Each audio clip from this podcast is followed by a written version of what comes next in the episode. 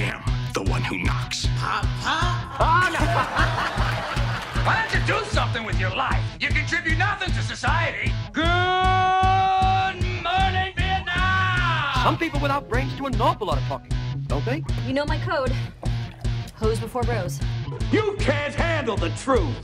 Buzz, your girlfriend. Woof. Nobody calls me Mad Dog. Especially not some duded up, egg sucking gutter trash. And welcome to my first time where we debate, dispute, and discuss a much loved classic of film or TV that one of us has never seen before. Will we see what the fuss is, or just be left wondering what the hell was that? My name is Dan. I'm joined each and every week by Eden Buongiorno. and Aiden. Catchphrase. And this week, we are under the simmering tension of the Michael Mann classic Heat. Eden, Yeah. I believe we might all be first timers this week, actually, but I think you are technically the one who takes the mantle of the first timer. So you must tell us what you knew of Heat uh, beforehand, why you have not seen it, and uh, has it been deliberate avoidance or just a uh, just a hole that you needed to rectify? Well, it definitely wasn't a deliberate avoidance. I honestly knew nothing about it. I saw it on the like list of movies, 100 greatest movies, and it was there. It's a De Niro and Pacino film. You'd Two heard of it, great though. actors. I'd heard the title, and I think I knew that it was De Niro, Pacino, or at least one of them, but I didn't actually know it was their first big hurrah or whatever together. Well, technically, they had been in a film but together before this. They just didn't have any scenes together. Two. Godfather yeah, 2. Yeah. Godfather Two, Godfather Two. But yeah, so I, I know I just heard the name, so that it, that it had those guys in it. It was on a hundred greatest movies list. I don't know. I just never. No one ever came to me and said, "Hey, man, you got to check out Heat. What a great movie." Which is fascinating because since we announced that Heat would be the focus of this podcast, I have had a number of people express to me their like undying love for this film. And I've never heard, I'm like you, I've never heard anyone tell me I should watch Heat or care about Heat before. That's The exactly the same. Yeah, people were just being like, "Yeah, oh my god, you're watching Heat, amazing." Mm. For the listener at home who might be in a similar position, maybe just vague awareness, maybe no one has told them they must watch it. Uh, let's do a little bit of a rundown and then we'll get stuck into our thoughts.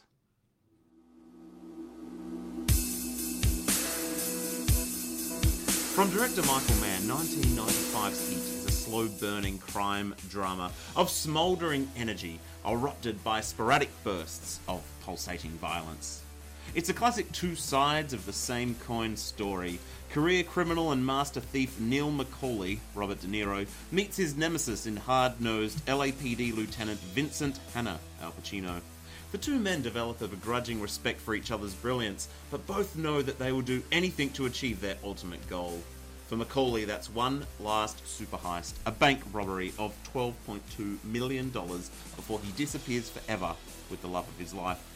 Whereas for Hanna, his goal is to see McCauley behind bars or six feet under. McCauley is aided in his heist by a highly competent crew portrayed by Val Kilmer, Tom Sizemore, and Danny Trejo, but the crew suffers from an early misstep when they temporarily employ the violent and psychotic Waingro. Wayne Grow's thin skin and trigger finger put the crew under tremendous police pressure. McCauley attempts to eliminate Waingro, but Waingro survives and begins to plot his own revenge that will lead to devastating consequences for McCauley and his men. In the film's final stand, a desperate McCauley chooses revenge against Waingro over an easy escape to freedom and a new life with his girlfriend Edie, giving Lieutenant Hanna one last chance to get his man, which he takes. Finally putting down McCauley for good in an airport field, symbolically so close to freedom and yet so far. Hanna clutches McCauley's hand as he breathes his last breath, and the Heat credits roll. Heat was a reasonable success on release, garnering critical praise and, you know, decent box office. But like so many of the pop culture classics examined here, it would be the ensuing years that cement Heat's legacy as a thoughtful and ambitious study of good versus evil and the ties that bind the two. Notably, the film is rich on character study and development for a violent crime thriller, devoting large portions to examining the uh, turbulent home lives of its central characters. The Guardian ranked it the 22nd greatest film of all time and Rolling Stone the 28th. But these critical consensuses mean naught here today, with the opinion that matters being that of the first timer. So, what say you, Eden? Is Heat a scorching examination of the thin line between good and evil? Or just a cold and long winded drama that needs to be taken off the streets? T- top 22nd and 28th film of all time, it was ranked. Mm-hmm. You are absolutely correct. Um, Wow. That shocks you. It shocks me. I look, I thought that it I don't want to offend anyone because I know that there are a lot of people who really really really like this movie. But I thought it was a decent film surrounded by a shit ton of unnecessary bloat. Ooh.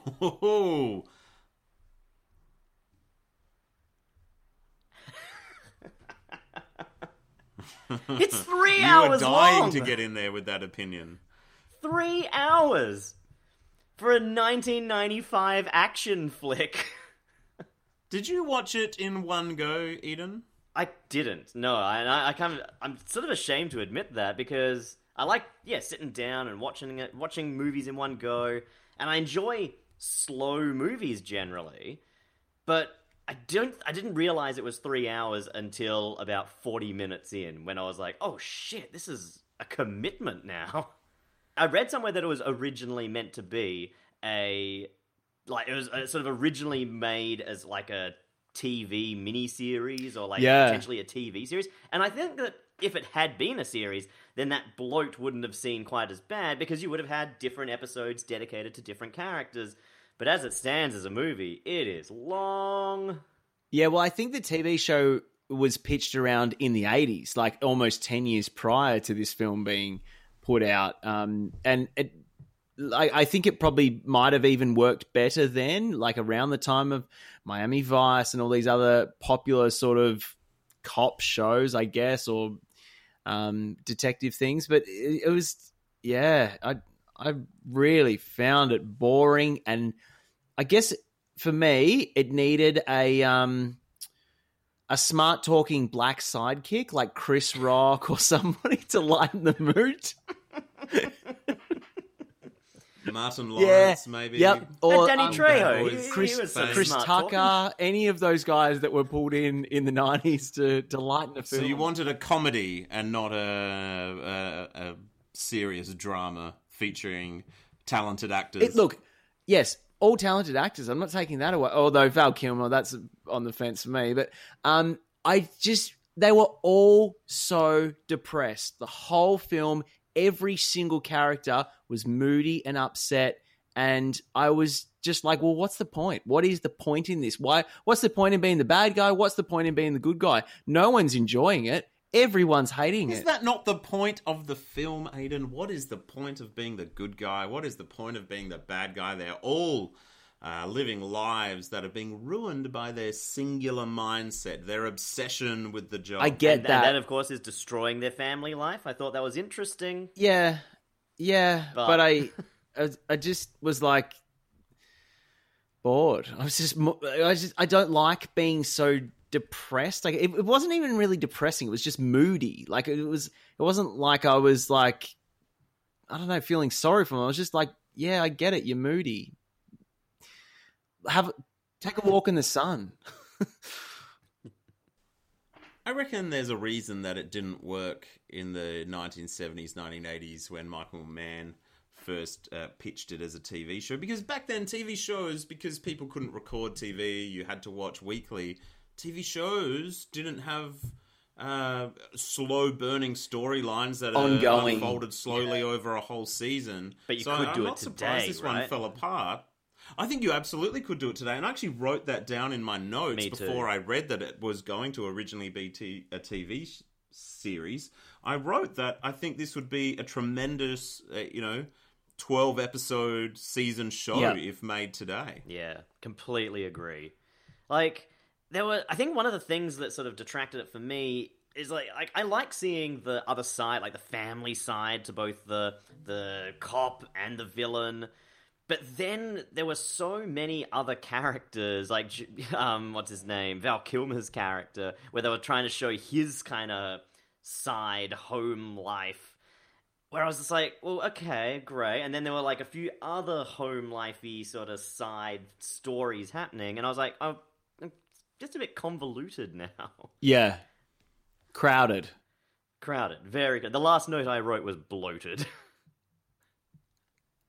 I think that's a very defendable position. I've got to say that I, I actually thoroughly enjoyed the movie. I watched it in two sittings, and I found it quite gripping from go to woe, uh, generally. There was a couple of quite slow beats. I think when De Niro first meets his bookshop girl, they go on an extended sort of date. That was one of the more uh, bloated parts for me, perhaps. But generally, I was really enjoying uh, the the conflict and the drama between Pacino's uh, lieutenant and his third wife and their daughter that was going through some serious trauma. yeah, I, I thought that. I that know, was I- quite good.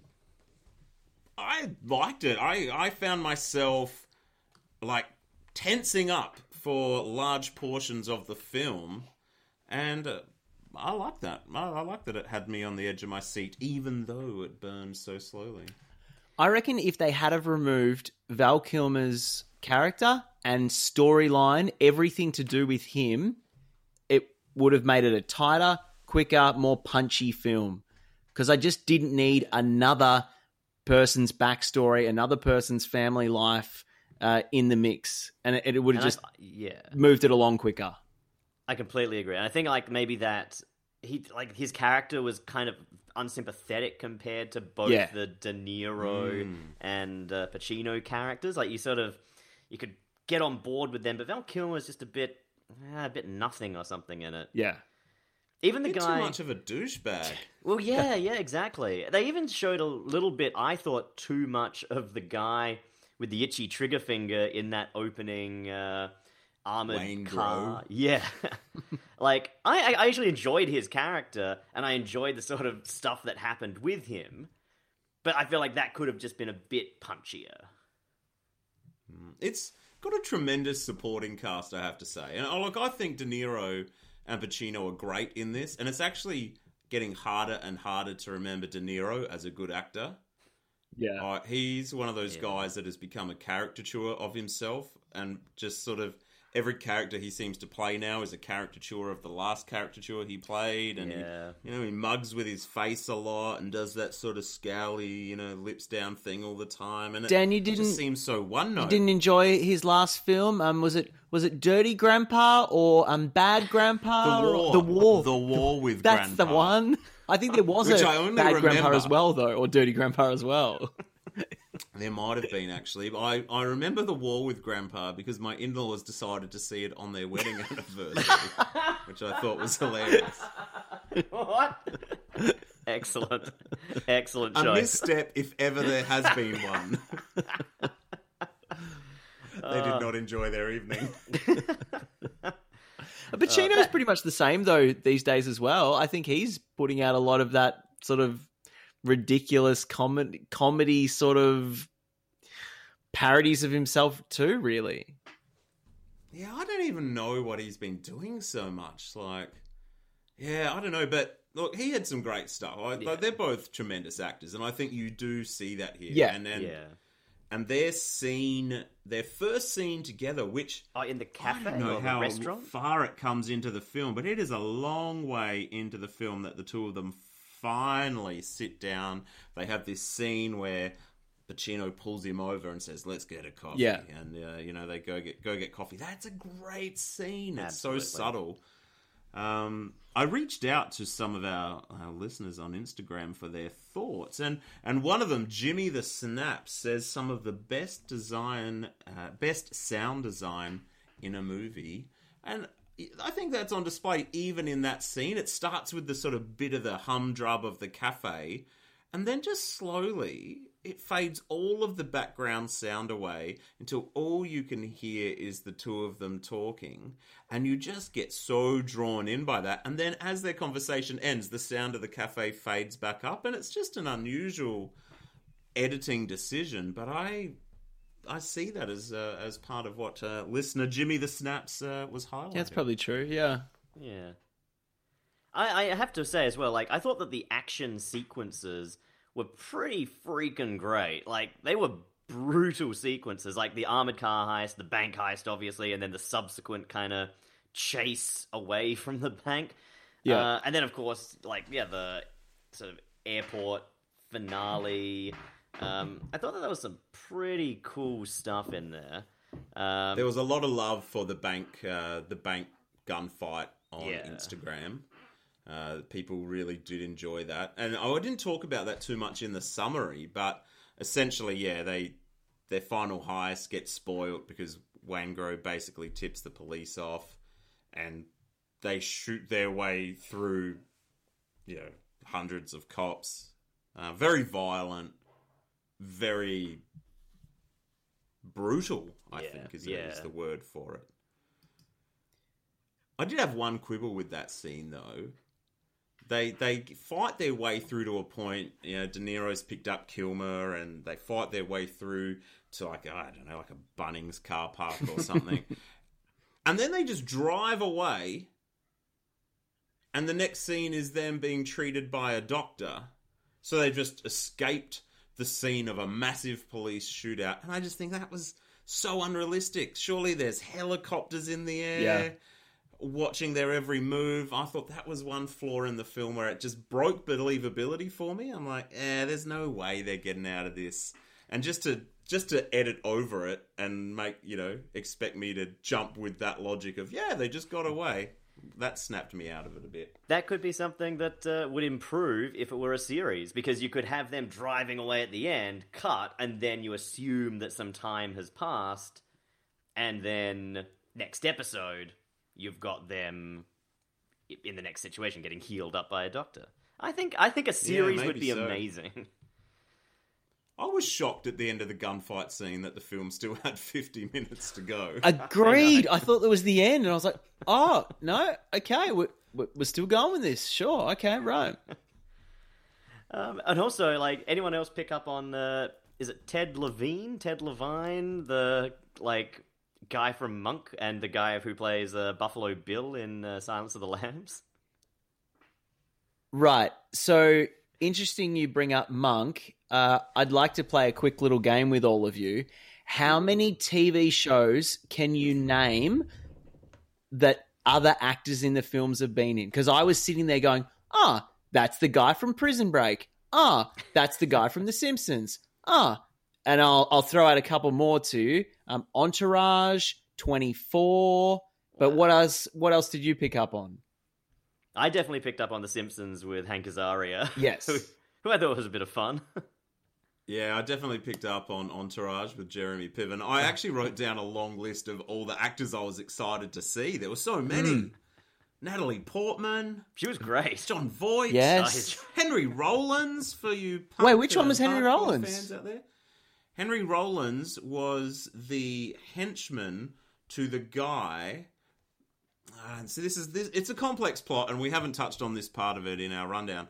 But you know how at the start of the film, McCauley and the guy steal the steal the bearer bonds or the bombs Yeah. from the armored truck.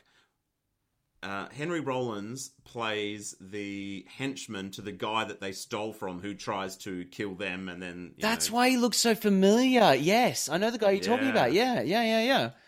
Um, yeah. Well, the other henchman that that crosses them over um, three quarters of the way through the film. That's one of the main guys from Prison Break. Like, um, he plays, uh, I think, one of the wardens, and then he becomes in the prison in season two or three, and he's, he's in it the whole way through. Yeah, it's a stellar cast, and we touched on that earlier. It's a great cast, many great supporting actors. I started getting a little annoyed towards like the end of the film, the the amount of times they said the word heat. I feel like yeah, yeah. it was used so many times, and it really started flagging with me. I was just like, heat, heat. Okay, stop it now. You're just saying that like this is your trailer, right? Every time But it was really good heat. in the scene that we talked about where the two main Yes. characters meet and and Yeah, he was great. mentions you know are, are you ready to go if the heat come knocking uh you know it- with 30 seconds to get out the door essentially Exactly. But then it started Yeah, becoming a bit yeah. of a recurring gag. I didn't notice that, but uh, I'd like to. Well, would, would I like to rewatch it? We'll find out in the scoring. but if I do want to rewatch it, I'm going to pay close attention to that, Eden. I think what carries the film is that they really leave revealing who the villain is for so late. Now you know, you know who the bad guys are in the traditional cops versus robbers scenario, but they make De Niro incredibly sympathetic right throughout the film. At, at one point, I wrote down like, I, I think I'm rooting for De Niro Yeah. here. Like, yeah. Did you guys feel the same? Were, you- were you on Team De Niro for much of the film? yeah i was back and forth um but i was definitely off de niro by the end when he's ditching his girlfriend in the car i was like you dog um i'm i can't believe i liked you you know I thought the moment that that really cemented him as the villain, which is not till the film's, you know, the, the first two hours of the film are, have been and gone, is when he comes back to grab his girlfriend Edie, who to this point does not know that he is uh, a high level bank robber, and he basically forces her to go on the run with him, and she's Yeah. Crying and she tries to run, run away and he runs after her and holds her and it's like ooh that's really icky i don't know if it was icky in 1995 as much as it is in 2021 but i thought that's this is the moment where they're really now making you go nah Yeah. al pacino get your man yeah Yeah, I yeah, I completely agree. I was I was rooting for both of them a lot of the way through.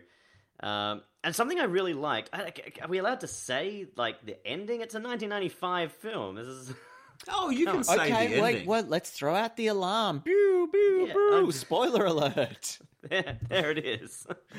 uh, I really enjoyed in that ending because I was still I was still kind of connected with De Niro. I was still unsure how this was going to go because you can you know yeah the the two leads are very charismatic and you can just totally get on board with them.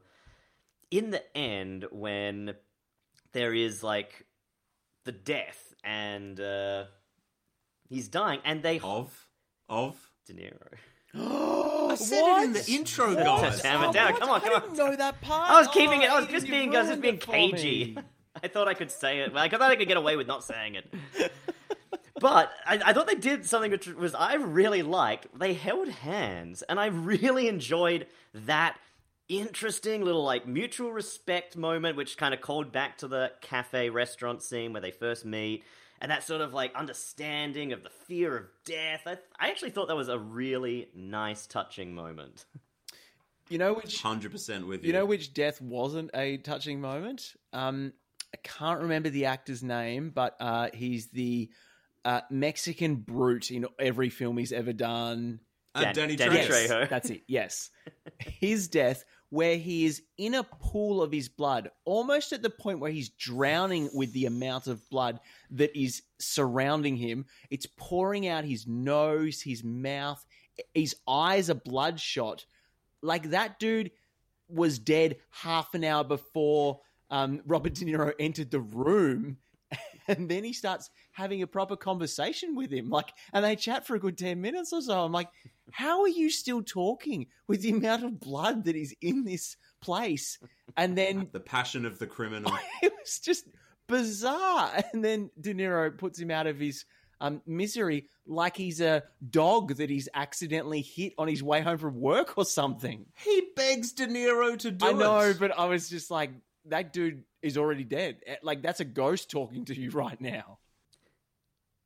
There's one moment in the film I'd like to discuss uh, with you guys before we kick on to the scores, and I'll, I'll get your opinions on this. And it's a bit of a trope in films that center on obsessive police officers or obsessive detectives.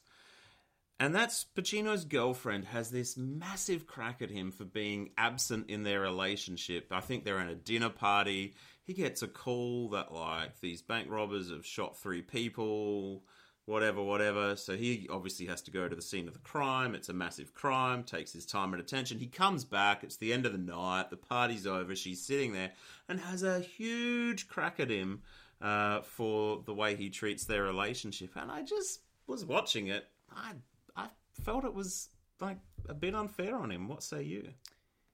Yeah, I tend to agree because a she would she knew what she was getting herself into. Like that's his job. He's clearly worked his way up. Um, she must be used to it by that point. And b you would think you would be a bit proud. I guess like you know you often have like partners of doctors that are rushed into emergency and things like that, and they're always like, ah, you know, at least he's doing good work. You know, I'm, I'm so pleased with him. Like surely there'd be an element of that that where she'd be going, ah, he's saving the world or at least our town. But no. What did you think, Eden?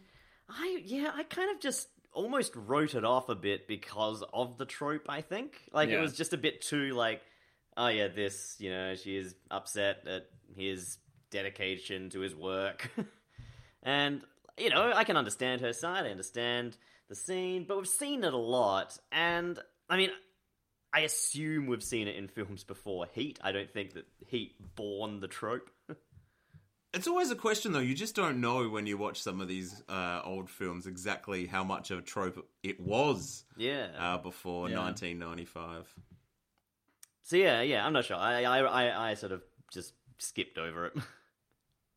That does lead me to one of my favourite scenes, which is when Pacino discovers Ralph. Yes. in his house, who his wife has decided to sleep with as her way of sticking it to him. And he just has this hilarious scene where this poor, shriveled up man called Ralph uh, is absolutely emasculated by Pacino. And Pacino is furious and he says, You can sleep with my wife, you can. You know, have sex with her in my house, but you cannot watch my TV. And he picks up his TV and takes it with him out of the I'm a man and I love TV, and you're not touching my giant box of a TV It was like 20 centimeters with wide. the um, antennas on the top, the, the bunny ears. It was a funny moment, man. uh, so good. Uh, speaking of funny moments, tell us about your favourite moment in the film, Eden. Uh, I I loved the great ass line. Like it made the entire film for me. Like I was a bit bummed out. I was sort of watching, going, "God, it's so long. It's dragging out a little bit. There's all these characters. I'm sort of not vibing." But Pacino's, because she's got a great ass, was so good. oh my god! And It didn't take you out of the film though, because everything up until that point is so like well spoken and serious and tense, and then he's throwing out some kind of SNL like performance. and it brought me in because I was kind of removing myself a little bit. I was like, I don't know, I'm not feeling Yeah. it. And then when he did that, I was like, okay, maybe, uh, maybe I can get on board with this. A few more great ass lines, and uh, I'm in.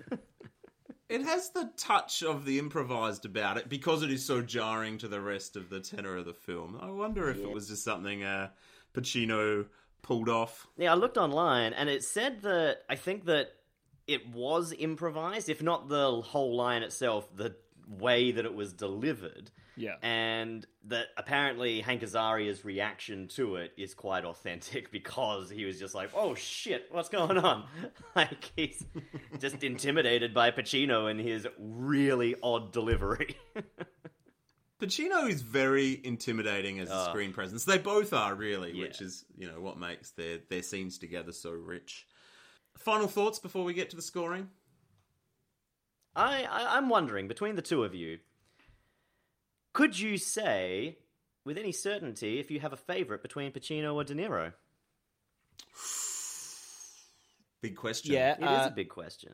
films wise, uh, and and just for his back catalogue and things, Robert De Niro. Um, I think I was probably first introduced to him in the Analyze This, Analyze That films, um, which I really enjoyed at the time. I want to Yeah. say, like, not too far after this, like late 90s uh, with Billy Crystal, those films. I, I really enjoyed those. And he's done heaps of great things since and before and whatever. Whereas Al Pacino, I think in this film was a better actor. I think Al Pacino uh, um, does an amazing job, but I don't know that there's too many other things that I've loved him in. Yeah. Dan? I'm I'm actually a Pacino man, and uh, maybe it's just what you're sort of first exposed to, or the quantity of which you're first exposed to someone. But um, obviously, love Scarface. Actually, really like Scent of a Woman. Uh, I love Serpico, one of his 1970s cop films. Um, yeah, I, I'm a big Pacino fan. Uh, Donnie Brasco, I feel like was one of those first like adult films I saw as a teenager, um, and he's in that. So yeah, no, I, for Al Pacino for me, but in their prime, both formidable. Yeah. Eden, I- what about yourself? Definitely both formidable. I think I started out as a huge De Niro fan when I was younger, and I like even movies like you know Cape Fear, Taxi Driver, uh, Deer Hunter. They are some wildly good movies, De- and De Niro is just fantastic.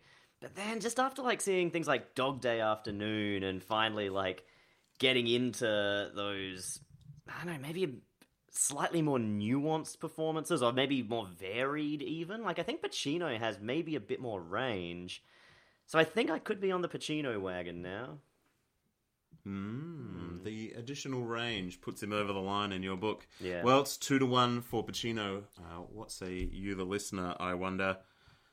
Hit us up online if you want to vehemently defend. Speaking of vehement uh, defenses, well, this one wasn't a defense; it was an attack. Your wife, Aiden, was furious at us for some of our diehard opinions or lack thereof. Uh, she viciously attacked us on Instagram for not pointing out what a crap husband he was. Yeah. And she, she thinks we've failed as uh, men who might consider themselves feminists. Well, I got attacked literally when I hung the headphones up and turned the microphone off after recording with you. She's like, "Oh, how was the podcast?" Um, and I'm like, "Oh yeah, it was good." She goes, oh, and "Of course, you talked about how much of a terrible husband he was, didn't you?" And I was like, "Sorry, what?" And then at that point, there were tables flipped, knives thrown around the room. What? What? What do you mean you didn't mention? Like, it- and this rant went on for longer than the podcast. Uh, she got the children out of bed and put them in the back of the car. you call yourself a professional podcaster. Look at your father. This man is not a. bo- He doesn't know what he's talking about. yes, um, it was uh, quite the point of contention in our house, and yes, she turned to Instagram for a, a giant essay there to um, give her thoughts as well. I'm not going to read through them. You can find it on the. I, Oh, you've got it there. no, no, I just was going to say I, I encourage all of our listeners to uh, head to our Instagram and, and look at her rant for some uh, oh, some actually some impressive thoughts. Maybe enough to one day convince her to get on the podcast. But let us talk no more of Die Hard. That's like two weeks ago. Let's get to the scoring of Heat. We will return after these messages. When muscular pain means you're losing even when you're winning, try the soothing warm relief of mentholatum deep heat. Deep heat. When rheumatic pain makes you wonder why you bother, try the soothing warm relief of mentholatum deep heat. Deep heat. You can feel the warmth deep down, penetrating, the pain fading away. Buy the large size and save. Okay, it's time to hit the scores. Cultural significance. Eden.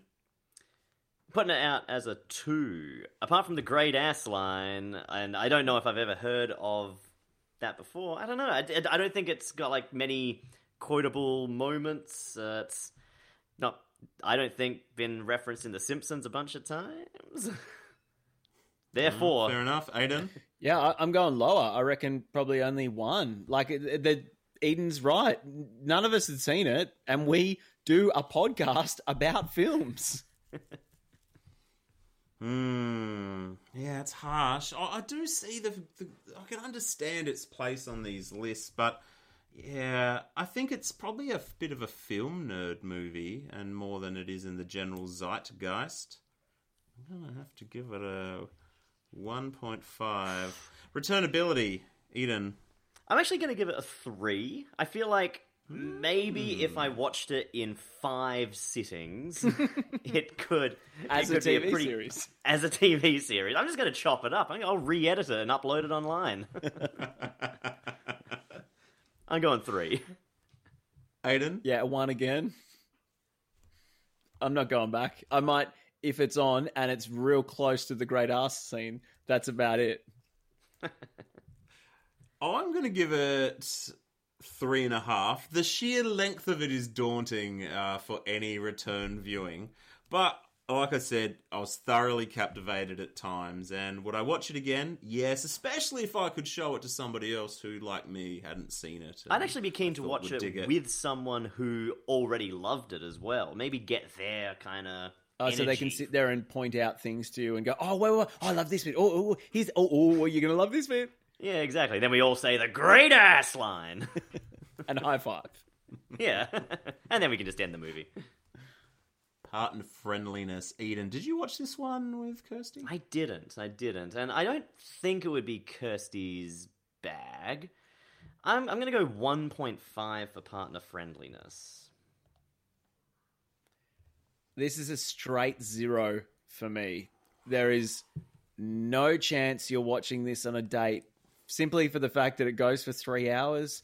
Uh, there's no good female characters in the film. It's moody the whole way through, relentlessly, depressingly moody and angsty. It's not a good date film. Unless you're into 50 year old men. Maybe you're into, that's your thing. You know, you've got a crush on your dad or something. Like, that's, that's the only reason you would enjoy it on a date level. Yeah, that's fair in a sense. It's look, it's not a date night classic, but I do hold to the fact that great cinema, any great cinema, is potentially good on a date night uh, if you have uh, a partner who appreciates uh, fine, fine cinematic films, fine performances. But that said, the length of it, uh, it's hard to get through at once. I would think. Uh, I'm gonna only give it. Uh, I'm going to join you, Eden. 1.5. I can't go any higher than that. iPhone test. What say you, Eden? I'm going to give it a 2. And I feel like it, I might be a bit generous. I feel like I was on my phone a fair bit, but I was looking up stuff from the film. I guess when there's great performances on screen, I'm not looking at the phone, but then I felt like there were some slow times. Some dips. Hmm. What'd you say? What number? Two. Aiden. I'm also going to give it a two. Um, I think if the film was shorter, I actually probably would bump that up to a, a, a three or even a three and a half. But because of its length, like I got stuff to do. You c- committing to three hours without checking my Instagram to see who's liking my latest pic? Like, come on. so yeah, nah. I'm going to give it a 4.5. I was Whoa! Gripped. I told you I was gripped. I did watch it in two sittings, not because I grew bored, because I grew tired. I knew I couldn't watch another hour and a half and also get through the next day unscathed at work. Like, I barely looked at my phone the entire film a- at all. I, I found the action compelling and the drama riveting. all right, let's add up these numbers and come back with a final digit or two. We'll return after these messages. It is time now to recommend things in the pop culture realm that we are currently enjoying. I'm keeping the time tight. There's no waffle in this segment anymore. We're back to the 20 second timer. Eden, go. I'm currently enjoying the Apple TV series Foundation, based on the books by Isaac Asimov. Uh, it, I, I've heard that there is some pe- some Ten fans. seconds. Oh damn it! I've heard that there are some fans who are a bit miffed because it's not quite exactly like the book, but it's a pretty visually stunning show with some interesting character Time up. You didn't even say what it was. It was a TV show. It's drama. It's a TV show. comedy, No, you said anything. Foundation. based on the Isaac Asimov books. Go. Okay, I'm recommending a YouTube channel called Emo's Not Dead, um, where I guess he's a comedian, sort of, and he has uh, terrible scenarios where he becomes an emo kid, and then there's cameos from all these famous emo bands from the 2000s and Tony Hawk. Time it's up. incredible. It's funny, hilarious. Check it out. he, he got other things in after this you, time. Then. Control yourself, you two. You're taking extra seconds. All right. Am I timing myself, or is one of you stepping into the breach as timekeeper? Oh, yeah, because that'll be unbiased. Yeah, Eden, crack out the clock. Yeah, okay, hold on. Give you don't don't. Okay, hold on, hold on, hold on. Give him ten Yes, at seconds to find the find the clock. Twenty seconds, right? Twenty seconds, and your time starts now. I'm recommending the podcast Bad Women. It is a look at the victims of Jack the Ripper, who are widely just disregarded as prostitutes by history. But the podcast brings uh, apart their lives, pulls apart their lives, and explains in great detail how society contributed to their deaths. Oh, he's gone Well before the done. buzzer. That's impressive. Just a couple of extra seconds of silence for the listeners just to ruminate on what I said there. Uh, all right, let's get back to the podcast. All right, the numbers are crunched, the digits are grinded, and it is time to Wait a announce second. that Heat. The digits are grinded. I'm not sure we should use that Yes. phrase. It's it goes with the numbers are crunched. It's uh, Are you it's the two sides of the same coin. Whose digits are you grinding? It sounds odd. You- what? Whose digits don't you grind? Do you not grind digits? Um, no, not not on a regular basis. It's probably How partner friendly do you find digit grinding, Eden? Oh well, yeah, it depends on the digits and how much you're grinding them. Really, like Uh, it's a score of 23.5 for Heat. Very mediocre on the My First Time scoring system. It puts it below classic films such as Jaws on 28.5, puts it below Rambo, which was also in the high 20s, puts it above Marie Kondo on 17, and gives it the exact same score as the music of Enya.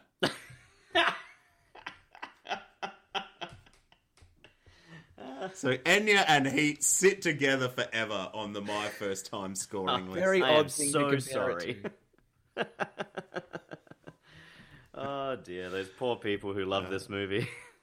I'm sorry. I, Well, one of one of our listeners, and in fact, one of our guests previously, Callan Vanstone, uh, Adelaide filmmaker, wrestling fan. If you want to go back and find that episode in the archives, said he would not talk to us if we disparaged this film. So, Eden, I think your friendship with Callan is hanging precariously tonight. yeah, I think I think I got a phone call to make before this episode goes out.